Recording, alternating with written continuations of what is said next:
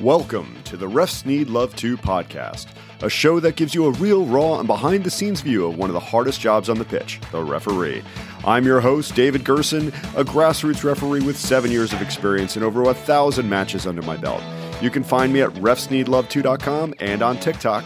In today's episode, we will be talking with Jake Joyce, a college soccer player and a referee who is on a path that will hopefully take him towards being a professional referee.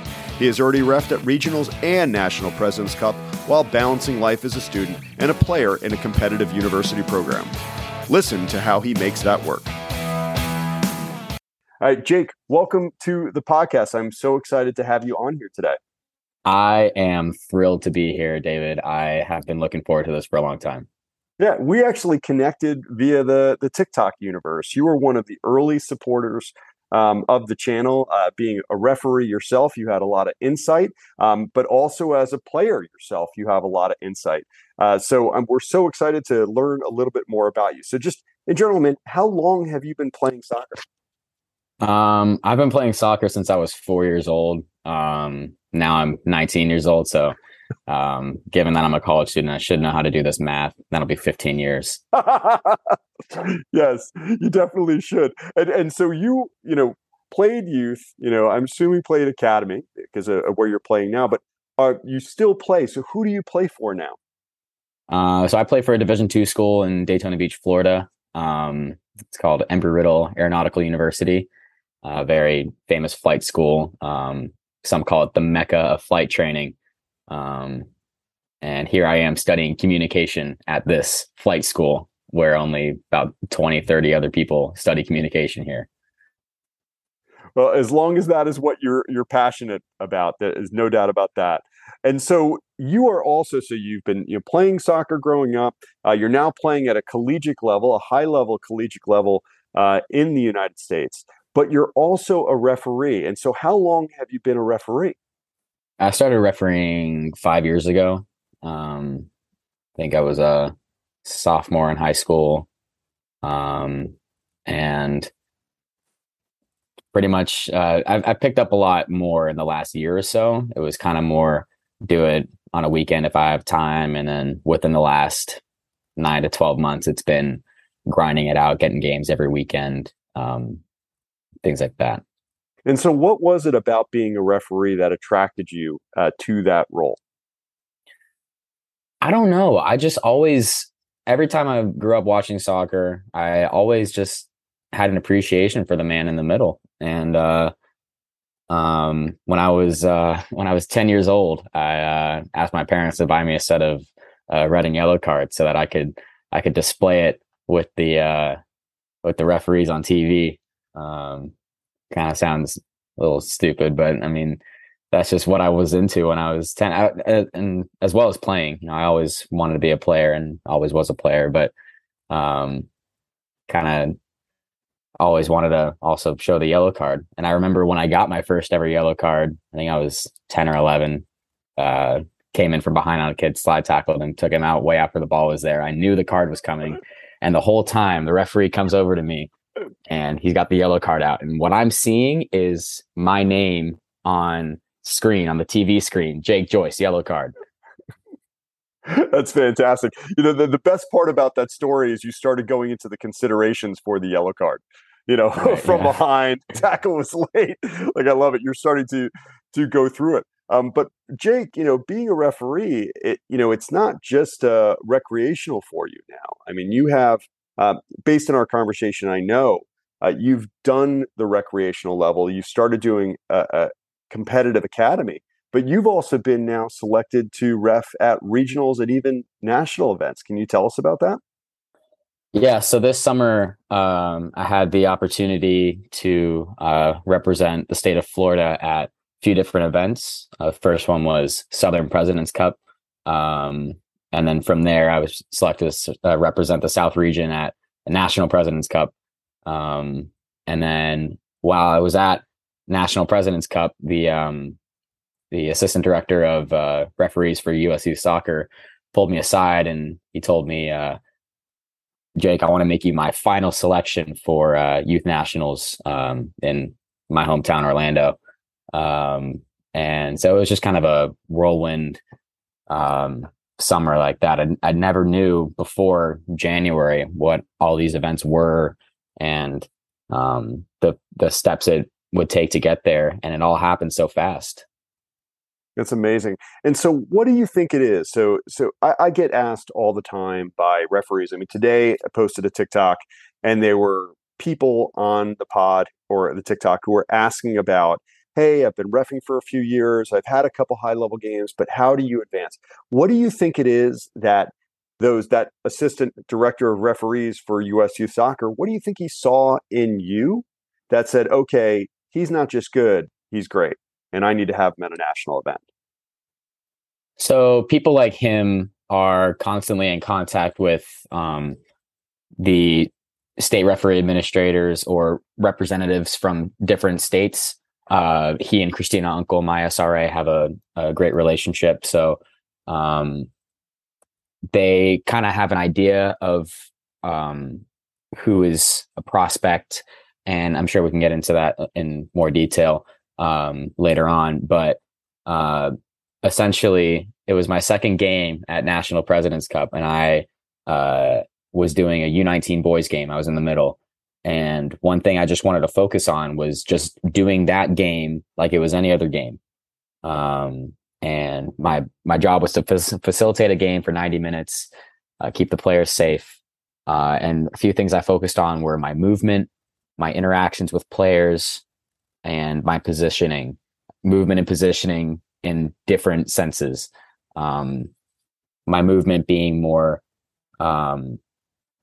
picking up the pace when I need to, working on my sprints. We had a few counterattacks in the game where AR2 and I were going back and forth quite a lot.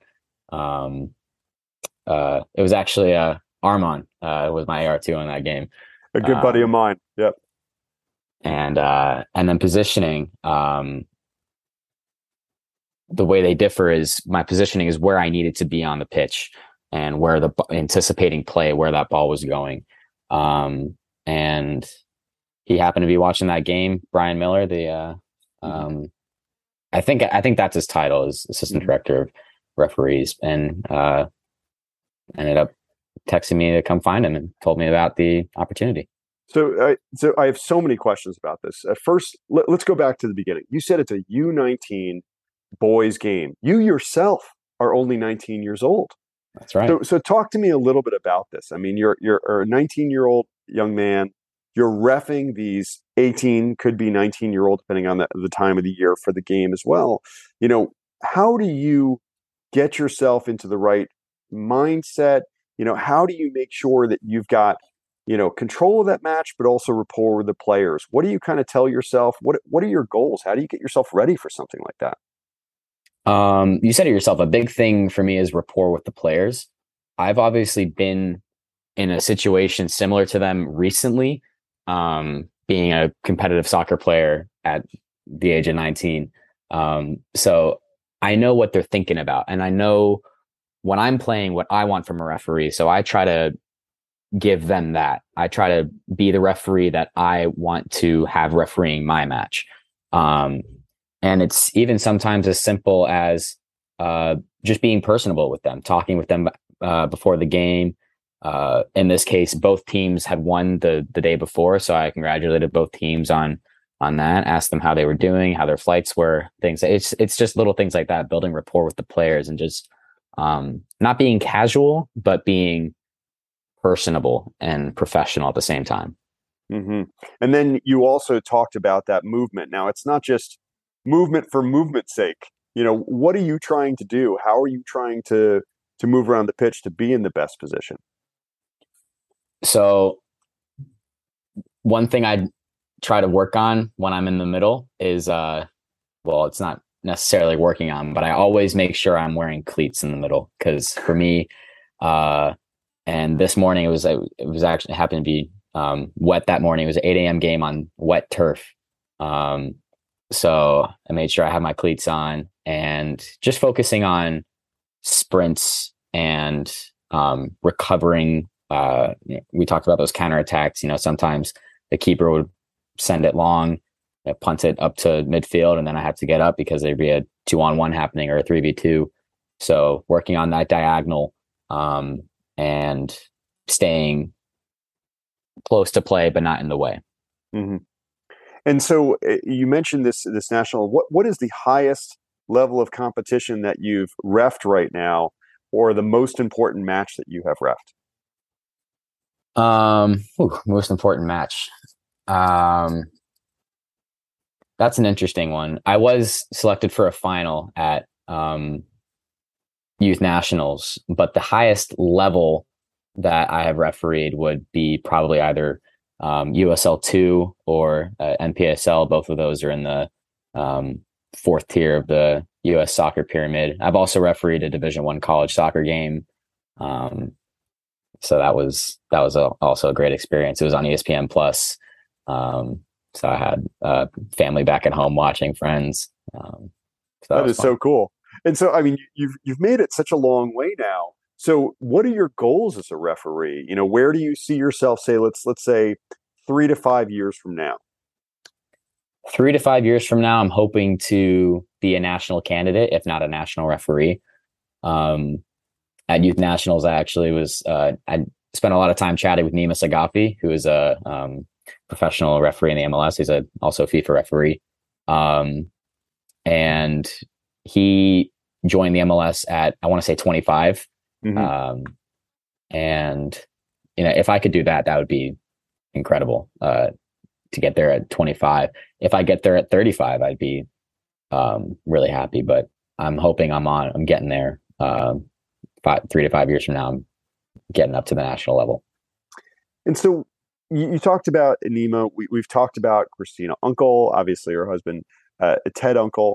But when you look at them, how do you know that they have it? What do you think there is in being a professional referee? I mean, yes, you know, we know the laws. I mean, I think even at a regional level, you know the laws inside out at that point. Not that you can't learn something, but there is a difference between going from academy and doing these, you know, fourth-tier games that we've had the pleasure to do and being an MLS professional.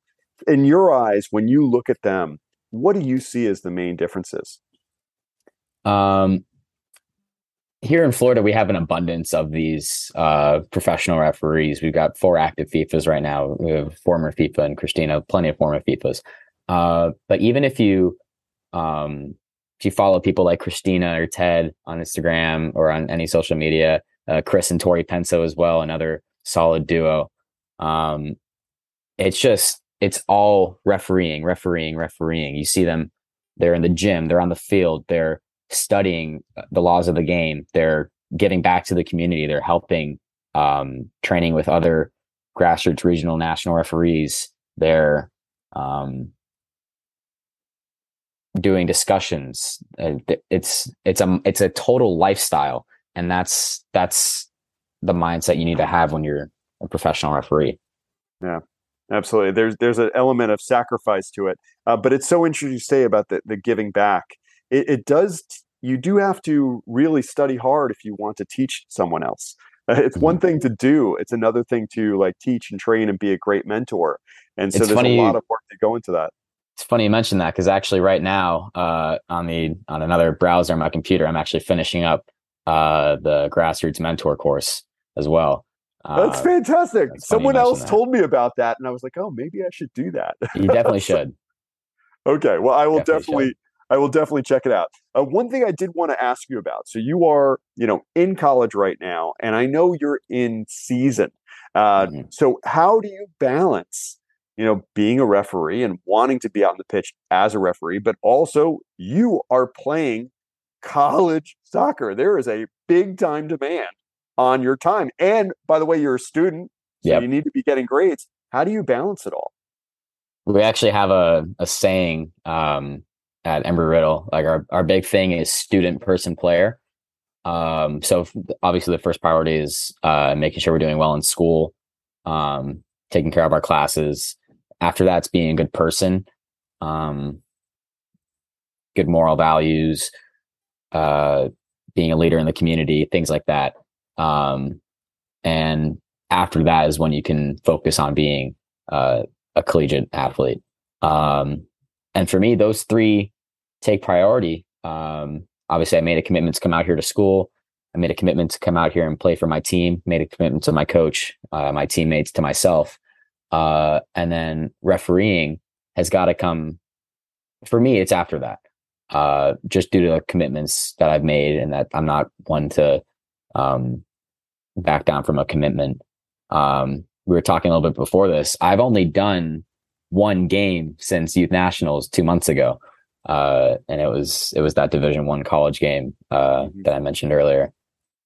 And it's all about finding that balance. Yesterday, I went to a field training event for the new requirements of the grassroots for certification, and it just made me think about how much I want to get back on the field. I got an email from one of my assigners during the meeting, and it said that there were some Sunday league games that were rescheduled for next Wednesday. And I was like, I want to do it. So I booked the game, knowing that I didn't have a game that day. So I took the game, and then I went out and looked for a UPSL game and asked the assigner if I could do a UPSL game, the weekend after that. So, it's definitely about finding the opportunity, but making sure your priorities are where they need to be. Yeah. And it's not like you're far away from the game. I mean, you're practicing 6-7 days a week. You've got, I know the college schedule is very condensed. It could be 1, 2, maybe even 3 games in a week. So you're around it all the time, just not in the middle with a whistle or on the line with a flag right now. Right. Yeah. And then during the summertime or the off season, you know, how many games do you see yourself doing in the off seasons when you're not actually in season as a soccer player? Quite a bit. I always try to help out my assigner if I need to. Most of my assigners if I need to. My priority is going to be getting those adult games in for the regional referee requirements.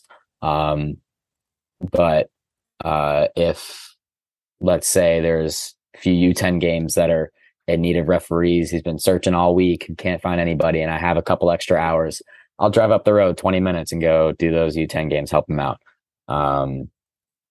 So but in the spring, it'll be a lot.